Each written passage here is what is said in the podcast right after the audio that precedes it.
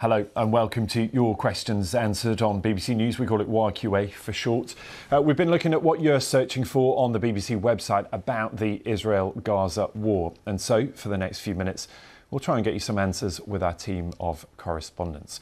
So, with me to answer some of them are security correspondent Frank Gardner and our Middle East analyst Sebastian Usher. Nice to see you both. Thank you for being here. Also joining us, our Middle East correspondent Tom Bateman, who is in Jerusalem. Welcome to you too, as well, Tom.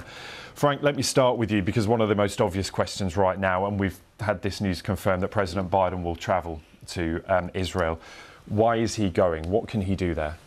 This is incredibly unusual. It normally takes weeks, if not months, of planning for a US president to make an official visit like this. The Secret Service will deploy first, weeks in advance, searching everywhere that he's going to be with sniffer dogs, recceing the route that he's going to take.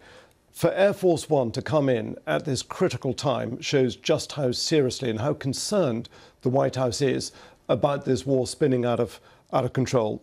The US has two concerns. One is the fact that there are clearly a huge amount of civilian casualties, that these are not so called surgical strikes, an awful expression, but you know, they understand Israel's need to respond to the atrocities that were committed in southern Israel on, uh, on October the 7th but they want Israel to show a bit of restraint, which it doesn't appear to be showing much of at the moment.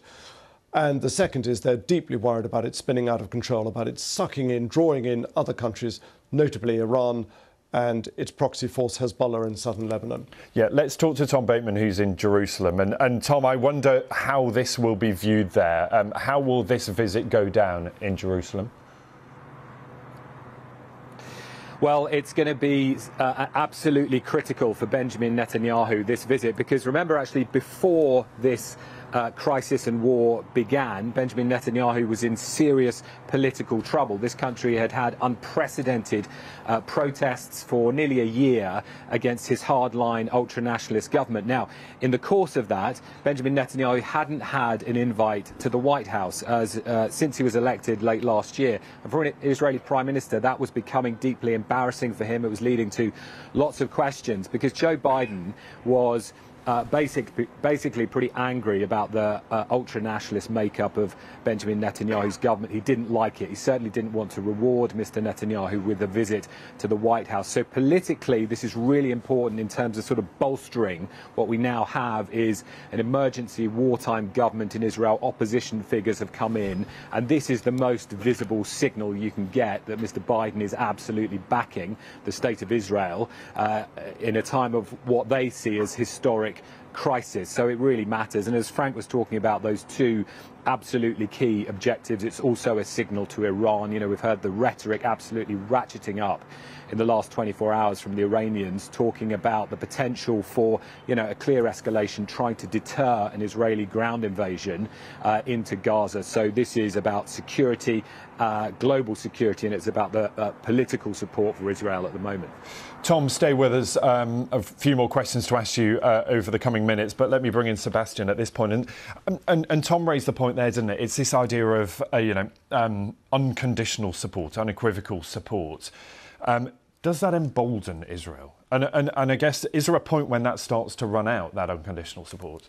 I mean, emboldening Israel is one way of looking at it. I think, uh, in terms of the influence that the US has on Israel, I mean, this blows hot and cold to some extent. I mean, what is true that whatever the nature of a US government, whatever temporary fallouts they may have within Israel, as, as Tom was saying there, as President Biden has had with um, Netanyahu over the past few months, when it comes down to it, America stands 100% with Israel. I mean, it sees Israel as essentially almost a projection of itself in the Middle East, the only democracy in the Middle East, as they always like to say, espousing the values that the US prides itself on, uh, and as a key ally regionally in all the conflicts and, and, and, and, and problems that, that there are there. The conditions as such, I mean, what the US has wanted to do is to portray itself also as a relatively even handed mediator between Israel and the Palestinians in order, despite this slight hiccup when President Trump was in power, but over the past few decades, the two state solution at the moment, there's no real momentum in that process whatsoever, hasn't been for some years, but there's been talk of that again all around from the US and beyond that this could be an opportunity when the war is over to look at that because we've seen the abyss and this might be the only way out of it. So, in terms of conditionality, there, I mean, the US has criticized Israel most regularly about the settlements. Mm. The settlements, I mean, clearly are seen internationally as the biggest obstacle to any kind of peace, to any kind of setting up of, of, of two states. The way they've developed over the past 20 years has meant that more and more of a territory that would have been Palestinian is now going to be more and more difficult if there ever is a resolution on that to actually hand it over, to remove the settlers. So there have been a lot of fallouts over that, and there's been more criticism over that under the Biden administration, certainly than we heard under President Trump, but more to what we are used to. But as I say, when it comes down to it, and as Frank was saying there, I mean, this is both about what President Biden wants to achieve in the way this conflict is, is going, but also wants to make a huge gesture of solidarity with the Israeli people. Mm. Um, Frank, on the other side of this conflict is Hamas. Um, and interesting that warning coming from Iran this morning saying that uh, Israel will not be allowed to act in the Gaza Strip without consequences, warned of preemptive action, they say, in the coming hours. Why is Iran such a backer of Hamas? Um, well, both are dedicated to the destruction of the state of Israel. They don't think that Israel should exist, even within its pre 1967 borders. Just to be clear, the Palestinian Authority, which rules in the West Bank out of Ramallah, does believe in a two state solution, is prepared to live side by side with an Israeli state. Um, Iran has um, funded, supported, trained, armed, equipped a number of proxies around the Middle East the most famous of being Hezbollah in Lebanon, which is not only a military force but a political force. It is the strongest element, the strongest force in Lebanon. If Iran and Hezbollah decided the time was right, then if Hezbollah was to unleash its arsenal of missiles and rockets on Israel, then Israel would find itself fighting a war on two fronts in the south in Gaza and in the north in Lebanon. And these, this arsenal is substantial. Hezbollah are probably better trained, better equipped, better armed than Hamas. The, Israel fought a war with them in 2006. I helped cover it out of Jerusalem. And the Israelis thought that they could win that war just from the air, and they couldn't. They went in on the ground with their Merkava tanks, and they got ambushed really severely by Hezbollah. Mm. Hezbollah really gave them a bloody nose. Nobody won that war. It was unfinished business. So that would be a very serious blow. Um, it's not clear that Hezbollah want to actually go to war with them right now. That, because that's exactly the, the, the the thing. I mean, at the moment, the, the skirmishes that are happening on the border mm. are remaining within the sort of rules of engagement between yeah. Israel and Hezbollah. Hezbollah clearly wants to send a signal, but they're getting more intense every single day. I mean, we just had a few hours ago four people trying to get across to plant an explosive were killed by the Israelis, but they haven't said it was Hezbollah because there's Palestinian factions at work there as well. I mean, the one thing to say about Hezbollah, as you say, they're a huge power within the Lebanese state, and they look to that as well. They're not just looking towards Israel and what Iran says, they also have to think of themselves as a rational player within the Lebanese context, which, yeah. in a sense, reins them in a little more than, say, Hamas, who essentially only are answerable to themselves. Don't forget that you've got two US Navy um, aircraft carrier strike groups cruising just offshore in the eastern Mediterranean as a warning to Iran and Syria, possibly, don't get involved. Mm. This is not your fight, stay out of it. So that if Hezbollah did get involved, there is a risk that I think that this would bring in the US Navy, who would start using their missiles and their massive strike force of aircraft to target Hezbollah, and which would internationalize this whole conflict. Yeah, and that is really is the challenge. And when we get a sense of who are those supporters around the world, just just bring us up to reminders, Frank, if you will. Who is supporting Israel right now? Well, primarily Israel. Uh, sorry, primarily the United States yep. as its closest ally, but also most Western nations have given it rhetorical support. Um, often mixed with humanitarian aid for the Palestinians. So, Britain, for example, is giving $10 million of aid, but is politically supporting Israel because of the, the sheer barbarity and extent of that attack on October the 7th, that Saturday morning. Um, you know, the, the, the similarities with ISIS.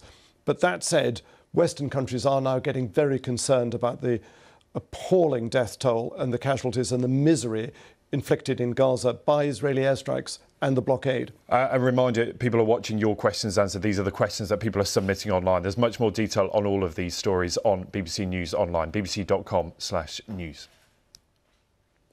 And let's talk, and let me bring back in Tom, who's in Jerusalem. And um, Tom, let's talk about what happens next. One of the questions that's being asked a lot online is Has Israel ever lost a war? And that could be a significant question going forward.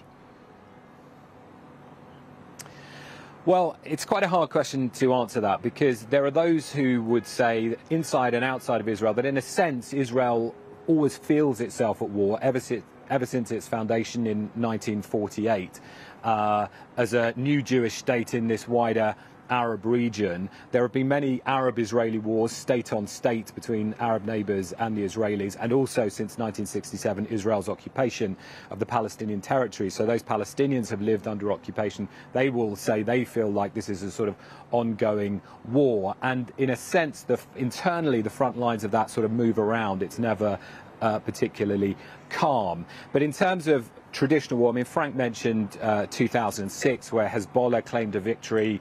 Um, you know, you had uh, after uh, Israel had withdrawn from southern Lebanon in 2000, and elements of that from right back to 1982, uh, Israel's invasion of uh, Lebanon and driving the PLO, Yasser Arafat's PLO, out of Beirut. Elements of that were deeply unpopular uh, among um, Israelis. But I think probably the most sort of qualified military failure that's always seen historically by Israelis is the 1973 Yom Kippur War. Now, this was when uh, the Egyptians and the Syrians launched a sneak attack. And in some senses, you know, this was 50 years ago this month. It's had this huge resonance with the Hamas uh, attack and the atrocities of this week, which were so unexpected on a sort of historical level. Many people have thought back to what happened uh, in the Yom Kippur War of 1973. Although, again, that was states, that was armies against armies. It didn't have this same sense of, you know, civilians being the uh, rather the, the, very sort of atrocious target of much of this. Um, but that's often seen as a big failure by Israel, a failure of intelligence. Although they drove back the Egyptians and the Syrians and retook the territories that they had already occupied in the Golan Heights and the Sinai, it led in effect years later to a, a peace treaty and a territorial uh, retreat by the Israelis. Tom, really good to have you there. Thank you. Uh, and Sebastian, let me ask you this quickly. Um, it seems maybe perhaps flippant to talk about people just visiting the region, perhaps mm. on holiday, but it's important. Is it safe? Is the question that people are searching for online. Can they visit the region, maybe to Egypt, for example, or to other countries that are near Israel and Gaza? Um, I mean, I think to Egypt, and what you're not going to see, and, and as was essentially being explained by Tom there, you're, you're not going to see Arab states themselves involved in a direct war with Israel over this. I mean, Egypt, Jordan, the, you know, the countries that are, that are nearest, they're safe, but you are going to be in a very fevered, frenzied time. There's going to be lots of protests. There's going to be, uh, you know, unrest on the streets, definitely, which will build as this goes on. So in major cities, you'd have to think carefully about whether you wanted to be there. Lebanon, I mean, from my friends, from people there, I mean, people are leaving Lebanon like nobody's business. Strangely enough, they were talking about this several weeks before this happened. They were saying, we're expecting something big to happen. Don't come to Lebanon this year. And people are not going. Uh, Sebastian, Frank, really good to have you both with us. And thank you, of course, to Tom uh, Bateman, who was in Jerusalem for us. You are watching BBC News.